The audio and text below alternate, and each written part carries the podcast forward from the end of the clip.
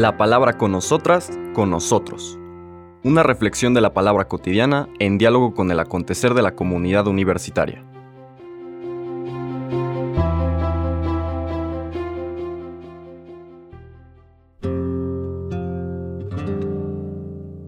Hola, buenos días.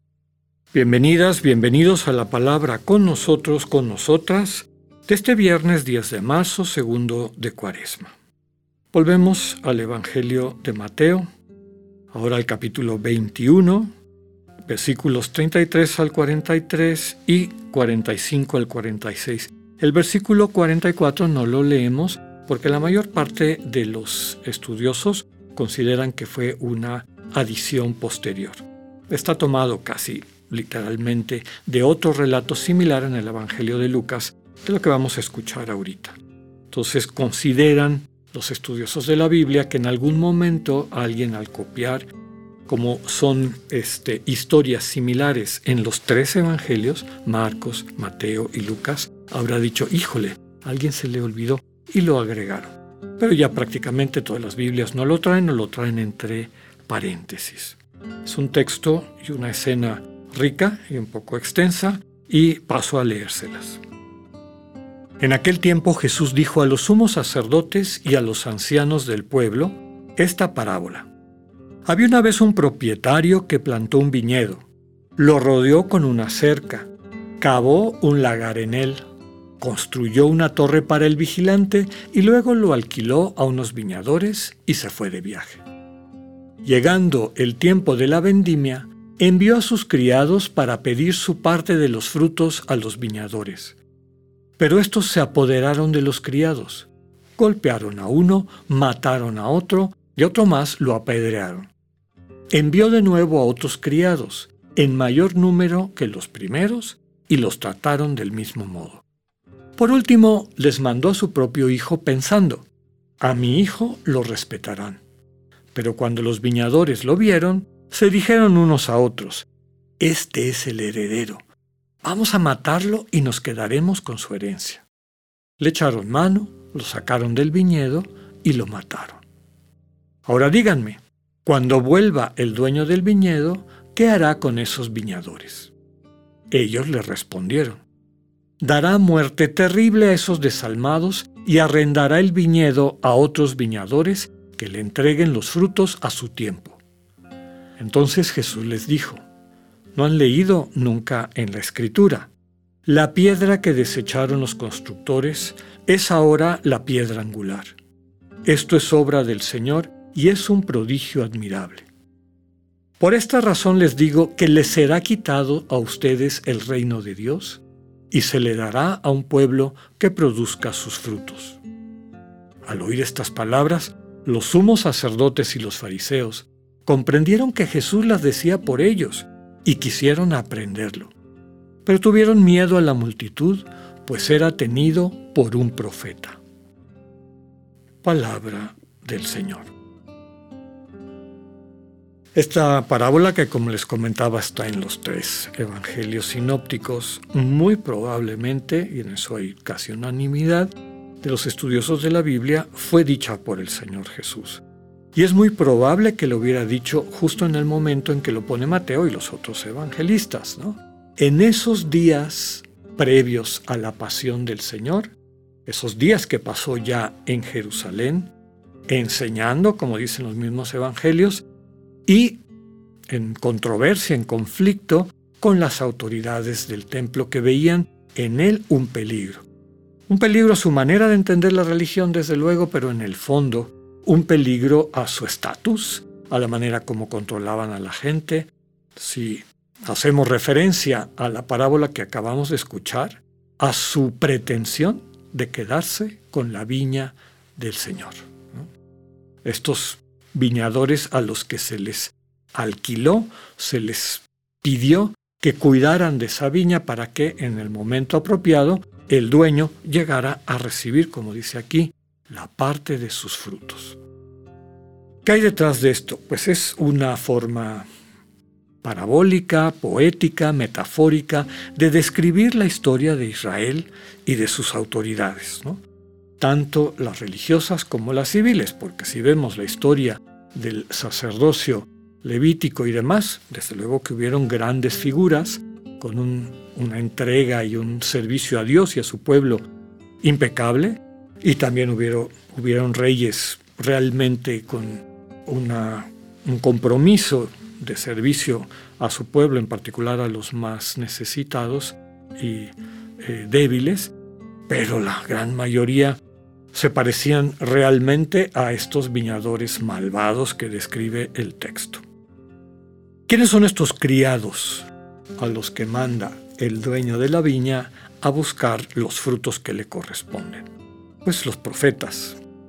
A lo largo de la historia, recordemos que los dos pilares de la fe de Israel son la Torá, la ley, esta invitación, este orden, llamémoslo así, esta sensibilidad, esta armonía que Dios le comunica a su pueblo para que viviendo dentro de ella, realmente estas relaciones de fraternidad y sororidad crecieran entre ellos y se sintieran hijos del mismo Dios, del mismo Padre, redimidos por ese Padre de la esclavitud de Egipto, etc. Pero bueno, a lo largo de la historia, nuevamente tendió a prevalecer el egoísmo y lo que ya describíamos.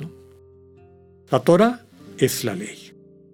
Quienes pervierten la ley y la interpretan a su gusto, a su manera, básicamente para justificar la rapiña con la que le roban a sus hermanos, y al robarle a sus hermanos finalmente tampoco le dan a Dios lo que le corresponde, que es la consolidación de este único pueblo de hermanos y hermanas, Dios mandaba a los profetas, estos criados.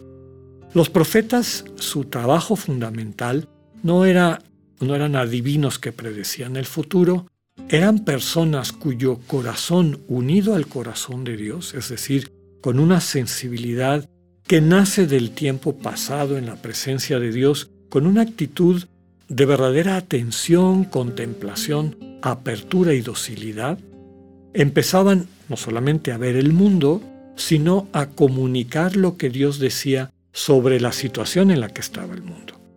Y claro que iban a pedirle cuentas, literalmente, a estos viñadores, léase, élites religiosas y civiles. ¿Qué les pasó a todos los profetas? Lo que describe aquí. A unos los golpeaban, a otros los mataban, a otros los apedreaban, total que terminaban haciéndolos a un lado y no haciéndole caso al dueño de la viña. Luego viene el símbolo del hijo que es enviado pensando a mi hijo sí lo van a respetar. Pero cuando los viñadores lo ven, deciden matarlo porque consideran, este es el heredero, si se acaba el heredero, nos podemos quedar con su herencia, no hay nadie que nos reclame esto.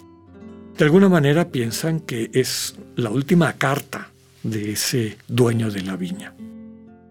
El Señor les pregunta qué consideran que el dueño, que finalmente es quien legítimamente puede reclamarles, qué piensan que vaya a hacer con ellos.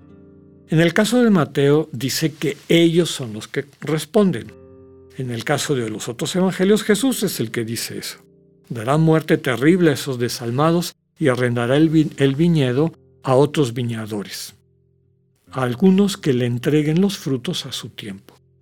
Más allá de este cambio y rejuego, que desde luego tiene algo que ver con toda la pedagogía que va siguiendo cada uno de los evangelios, aquí lo fundamental que les está diciendo el Señor es que esta piedra angular, que es Él, una piedra angular que ustedes están desechando en este momento, esta piedra que ustedes consideran no digna de ser tomada en cuenta, se va a convertir en la piedra angular, esa piedra que sostiene toda la bóveda de un edificio. Si se le quita esa piedra, todo el edificio se cae. El Señor desde luego está construyendo un nuevo edificio, un edificio que es obra del Señor, un prodigio admirable. Y termina sentenciándolos. Por esta razón les digo que les será quitado a ustedes el reino de Dios única vez en el Evangelio de Mateo que habla del reino de Dios. Normalmente lo utiliza reino de los cielos, etc. Y ese reino de Dios se le va a dar un pueblo que produzca sus frutos. Me hace recordar el final de la parábola de Lázaro ayer, que se me olvidó comentarles, cuando ante la petición del rico que está en el lugar de castigo, de que mande a alguien que le permita ir a avisarle a sus hermanos, porque al ver un muerto van a convencerse, la ley de Moisés no les basta, termina Moisés contestándole, estos, si no le hace caso a Moisés, ni que resucite un hombre le van a hacer caso, ni que resucite un muerto. Desde luego está haciendo referencia a esta dureza de corazón que ni ante la resurrección del Hijo de Dios mueve los corazones de estas personas tan endurecidas en su manera de entender al mundo y a Dios. Pidámosle al Señor seguir creciendo en este camino de conversión, de transformación de corazón. Que tengan un buen día, Dios con ustedes.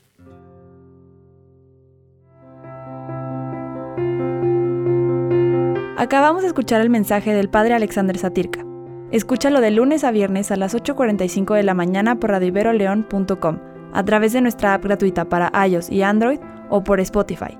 Esta es una producción de Radio Ibero León en colaboración con el ITESO, Universidad Jesuita de Guadalajara.